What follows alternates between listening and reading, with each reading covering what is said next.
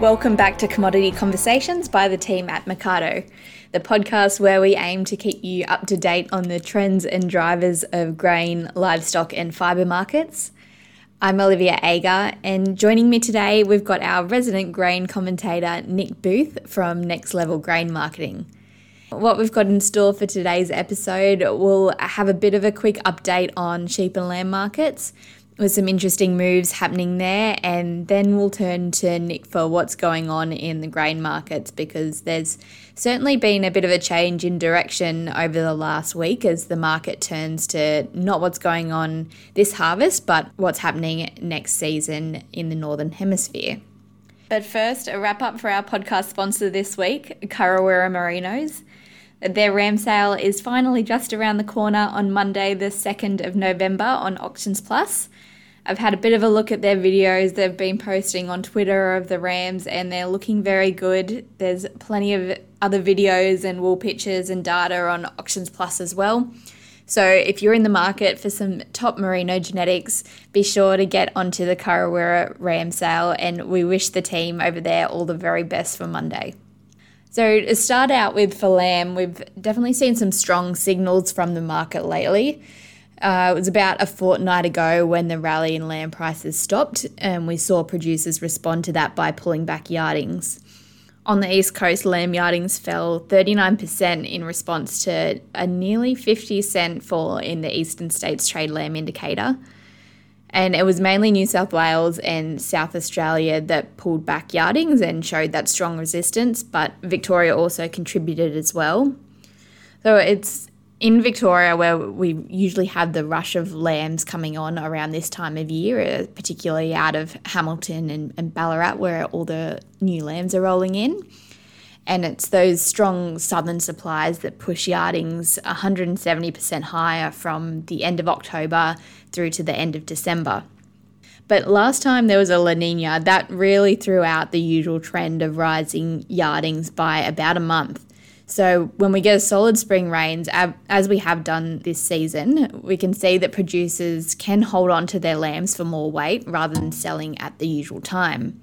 And back in 2010, when we last had the La Nina event, the rally in lamb yardings in Victoria didn't start until the end of November, and it also didn't get to the normal, usual peak levels the big question we're looking at now in lamb markets is what will happen to price when yardings do pick up and the flush really steps into gear in the south. In your average year, trade lamb prices fall from September or October through until the end of the year. But we did have that strong market rally in September, early October, and now we've seen last week that prices have improved because producers are willing to hold back supply. So we have our fingers crossed for a bit of a repeat of the trend we saw in 2010 when trade lamb prices actually went sideways. Uh, and that was even when yardings did rally hard in November. So we'll be watching out for signs of that in the next week or two. And now we'll, we'll move across from one interesting market to another and we'll talk about grains. Thanks so much for coming on the podcast today, Nick. It's been a little while since we've spoken about grains on here, and given there's been a bit of a, a, change in direction of late, I thought it'd be a good time to get you back in and we'll have a bit of a chat about what's going on. Thanks, Olivia. Yeah, um, it's it's obviously topical with with uh, harvest upon us, um, so yeah, happy to talk um, about it at any stage. So. Yeah, so give us a bit of a lowdown on the local situation now. I mean, we're hearing on the east coast a lot, lot of that rain's causing a bit of issue with people trying to get their harvest done and sorted. So what's what's going on in South Australia? Probably a little bit similar. Um, harvesters, oh, it, we're really just sort of creeping in around the edges at this stage. It's it's really in its infancy, but you know, it's, it's been very stop start from from what I can tell. Um, certainly, clients um, on Eyre Peninsula over here um, are finding it uh, tough going. Get a couple of uh, couple of hours in a day, um, just waiting for the uh, the moisture to come down. And crops pretty tough. They're pretty green too after the rains we've had. So so they're sort of having to pick and choose where they can where, what they can access at this stage. Does that seem sort of the situation pretty widespread as well in other areas? Oh, I think so. I think the the weather pattern that we've seen in the last um, last month has meant that you know some areas in South Australia, probably uh, over the east coast as well, have received some pretty big rains. Um, so obviously, you know the the later areas will will certainly benefit.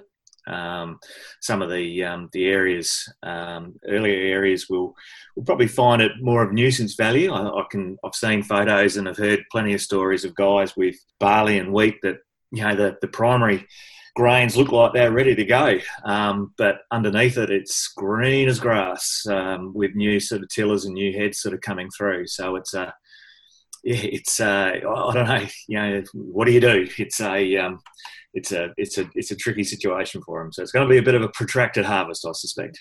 Yeah, a lot of build up, I suppose, and, and hype leading into this one, and it's um, taken a bit of shine off it, I guess.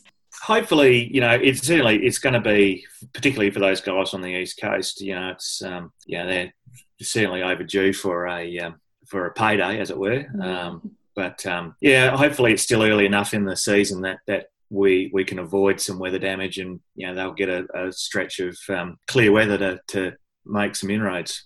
Fingers crossed for it all. And main thing and we wanted to talk about today was the price direction change. And mm. I know what you've been reporting on um, lately on Mecardo is that we had a big, strong rally over the last few months. So can you give us a bit of a bit of a backstory as to what was driving that rally and how it's changed since then? Yeah, certainly. There's there's been a number of factors that have really pushed uh, global uh, wheat values um, up in the last uh, the last couple of months, I guess. Um, and yeah, timing wise, it's been perfect for, for Australian growers to to um, you know get some good cover on um, at prices you know, well over sort of three hundred dollars a ton for APW. So then I think that the main catalyst for uh, this rally, I mean, it's been dry in the in the Black Sea region. Um, I think up until recently, they've only had sort of twenty percent of their their normal rains uh, to date, um, so abnormally dry.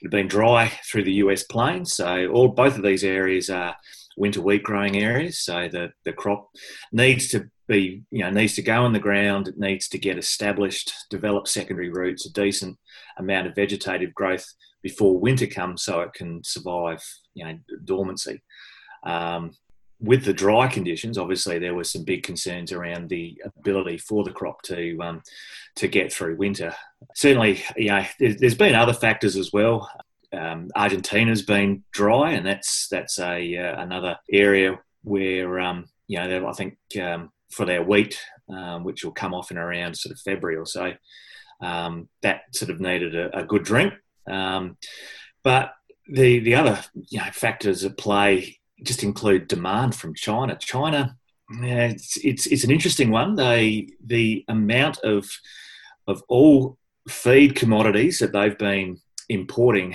is just off the charts. Um, so you have a, I guess, a situation where we're having concerns around production for the new crop, uh, not this coming harvest, but the, the new crop um, in the northern hemisphere.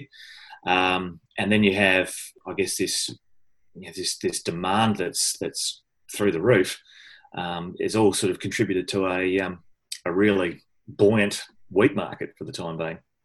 Yeah, so it's really that um, soybean and, and corn demand situation out of China that's been pulling it up over the last few months.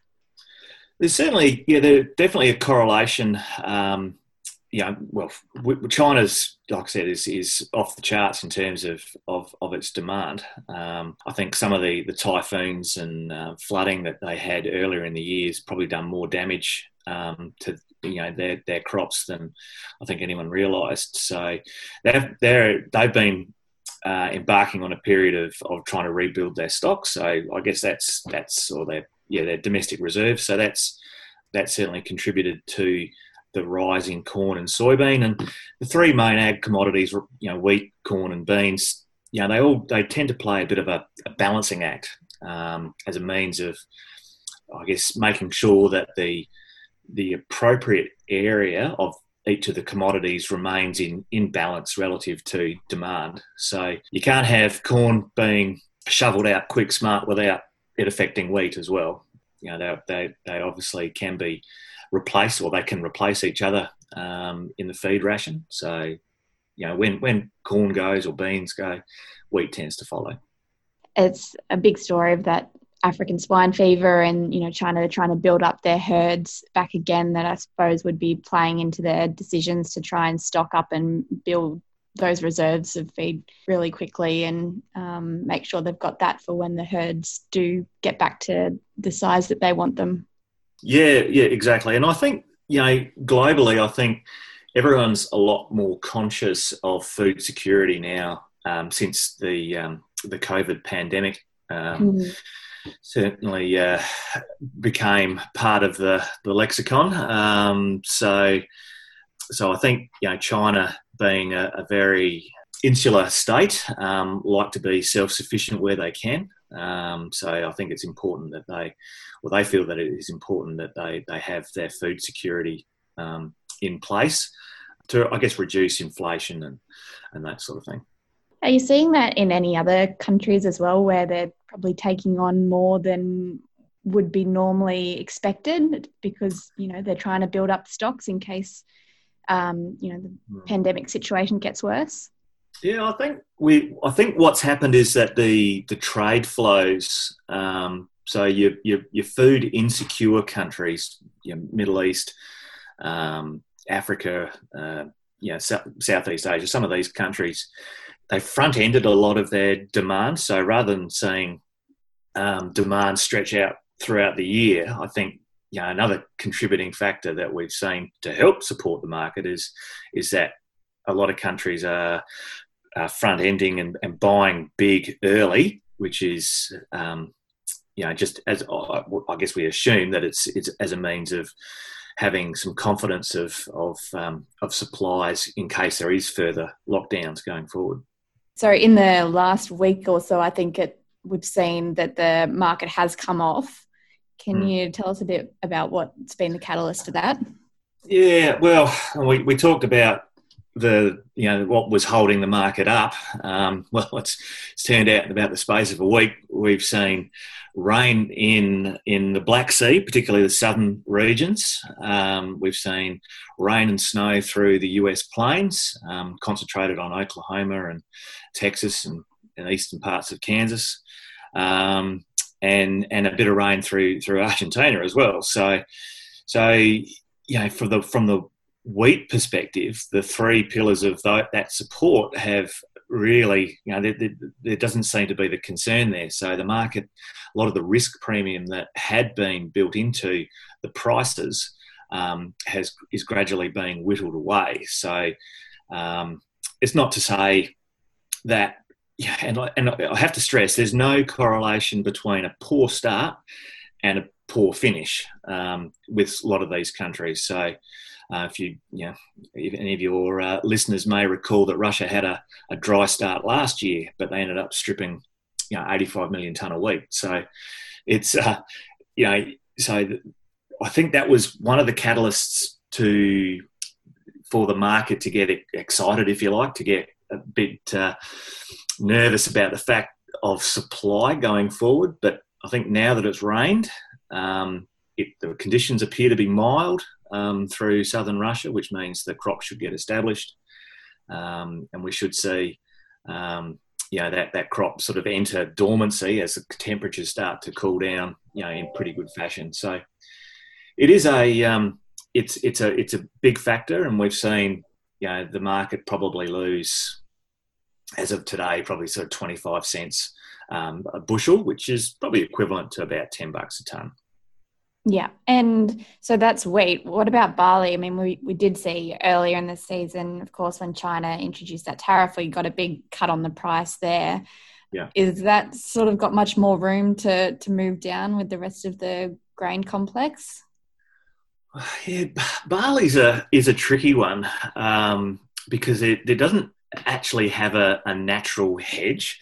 Um, I mean, there's you could you could look at the food grains and or feed grains rather, um, and and traditionally um, the spread between wheat and barley is about forty dollars a ton. Um, right at the moment, it's about close to eighty. So I would suggest that for that, well, not that reason alone, but I'd suggest that barley has probably found its floor.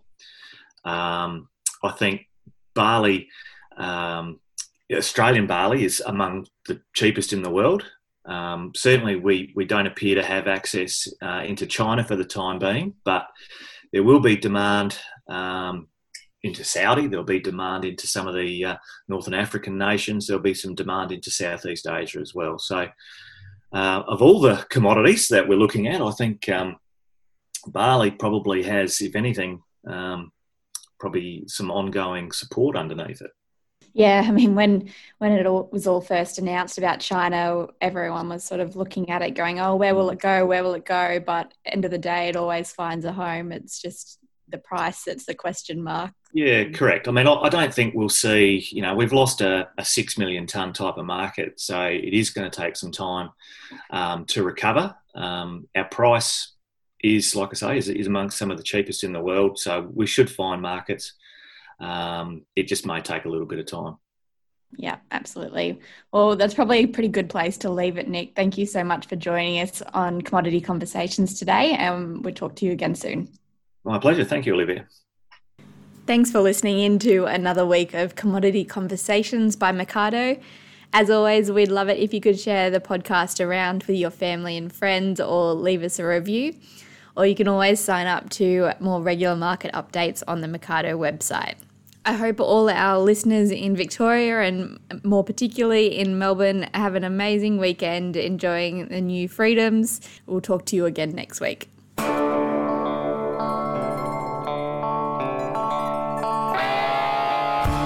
This podcast was brought to you by the team at Mecardo. Audio production by David Myers. Thanks for listening in and have a great weekend.